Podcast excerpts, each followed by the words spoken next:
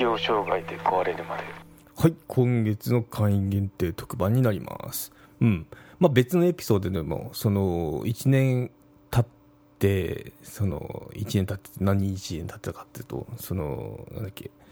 給食明けてですね給食明けてお医者さんも働きますよって言って1年経った状況っていうのをシェアしてでもう全然元気でその、まあ、適応障害って過去の出来事みたいなぐらいに回復しましたよってことを、まあ、伝えたのと同時に、まあ、だいぶその本人自体も適応障害から離れてきたので、まあ、このチャンネル名もその適応障害っていう冠がついてますけどあとまあその運用してる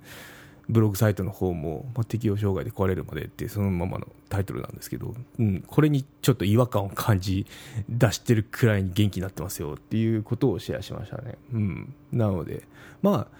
あ、本当いいことですよね。うん。なんでまあ、ちょっと私の胸の内っていうか、あの、ちょっと話し合いはしたんですけど、別エピソードでも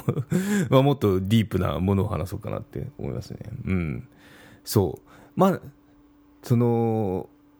適応障害って結構今なってる方とか多かったりあとまあ職場でもいるのかな。このなかなかこう一気にコロナ禍でその家で働かざるを得なくなって。で家で働くとその仕事とプライベートの境目がよく分からなくなって。でそのまま調子壊しちゃいますよね、うん、で昔はその、まあ、ガス抜き私なんかよくその同僚とかと飲み行ってで、まあ、同僚の愚痴を聞いたりこっちの愚痴っていうか、まあ、まあ、なんかこう、相談事とか、相談もしてないな。相談もしてないかな。まあなんかと、とにかく話をしてれば、あのー、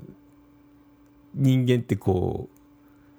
う、ガス抜きになって、あ、また頑張ろうとかなってきますよね。あれが良かったのが、それもできないっていう異常事態。で、まあ、やっぱこう人と会って話すってすごい大切なんだなってことを知ったこの今にもう2年かコロナだと2年間だったと思うんですよね、うん、だいぶその東京の感染者数、まあ、日本全体の感染者数っていうのも減ってきてやったと思った時にオミクロン株でしたっけ？新しい新キャラが出てきてまたこう株価も下がり仮想通貨も影響を受けてるのかよくわからないですけどなんかあの相場はあの大変なことになってますよね。下がってますよね、うん、なんで、まあ、どうなるのかなって思うとこうなんですけどね、うん、っていうようなまだ不安定な状況に我々がいて。で、まあ、このままあのどうなんだろうなっていうこのなんだろう先が見えない感っていうのもちょっとありますよね、うん、まあでも弱気は近いかなって感じはしますけどね。コロナ禍に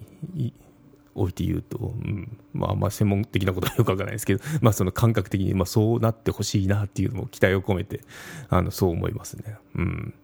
ということで、うん。なので、まあこの番組配信、週2回、最初は3回スペースやってたんですけど、うん、やってるうちに、だいぶその適応障害で情報をがなかったからその自分がやろうって始めたんですけど、まあ、適応障害自分がそのだいぶ離れた状態になってくると辛くなってくるんですよね。運営が。そう、うん、これどうしようかな。で、まあ、最近は心理学とかよく取り上げてたんで、まあ、その軸はぶらさずにその、まあ、適応障害も含めでメンタルヘルスケアの重要性っていうのはあのをその配信していきたいので、まあ、そこはキープしつつただその適応障害っていう冠がついてるのはなんかちょっと違和感あるなって思ってまあその近々まあ変えようかなと思ってますね。うん。そう。なのでまあそのこの登録の URL とかあの URL っていうのが XML かな、うん、はそこはキープしたままなんであの勝手にあのあタイトル変わってるなって いうような状況になると思うんですけどね、まあ、そのロゴとか、うん。まあ、ちょっとびっくりせずに、まあ、そんなことがあるんだなってあのちょっと頭の片隅にでも置いて置いていただければ嬉しいですね、うん、登録されてるんで。はい、うん、ですね。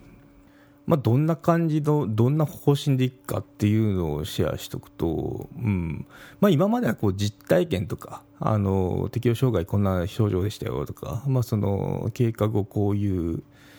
あの経過元気ですみたいなそんな感じだったんですけど、まあ、もうこれももうそろそろなくなるだろうなってことで、まあ、過去文っていうのはその大事な貴重な資料になるんでもちろん残す残しますね、うん、残さないとそのやっぱそれ見てあの調べてきてる人なんだなっていうのはこのエピソードのタイトルとかアクセス数とかで分かるんでそこっていうのはやっぱこう残さなきゃいけないなっていうので、うん。まあ、なっちゃった人用ですよね。うん、休職中なってます。なってます。ですか休職しちゃっ、まあ、その悶々とした状況なわけですよ。どうなるんだろうっていうそう心配な方に対してはその、まあ、こうだったよとかいうような情報って貴重なんで、うん、ここはもちろんキープしなきゃいけない部分ですね。うん、あとはまあその適応障害って薬ないんで、うん、自分の考え方とかあとまあ生活習慣。で生活習慣を整えてこう治す側面っていうのが本当に強いなと思ってて、うん。まあ、薬も出なかったですもんね。精神安定剤とあと睡眠の安定剤っていうのは処方されたんですけど1週間も飲んでないですからね私も。うん、ということでやっぱこの生活改善っていうのが一番の薬なんで、まあ、そういった話とかうん、もしてしましたね。うん、なので、うん。でまあ、一番がやっぱそのマインドセットとかマインド考え方ですよね。物事の捉え方っていうのでやっぱこの自分をストレスに追い込んでいったりする。有料チャンネルのご案内をいたします。サブスク版チャンネル「ひろわたメンタル心理ラジオプレミアム」を Apple Podcast で木曜に配信中。サブスク会員は今までの会員限定エピソード全てを聞くことができます。Windows の方も iTunes から聞くことができます。トライアル期間も設けてございます。ご登録して応援いただけると励みになりますのでどうぞよろしくお願いいたします。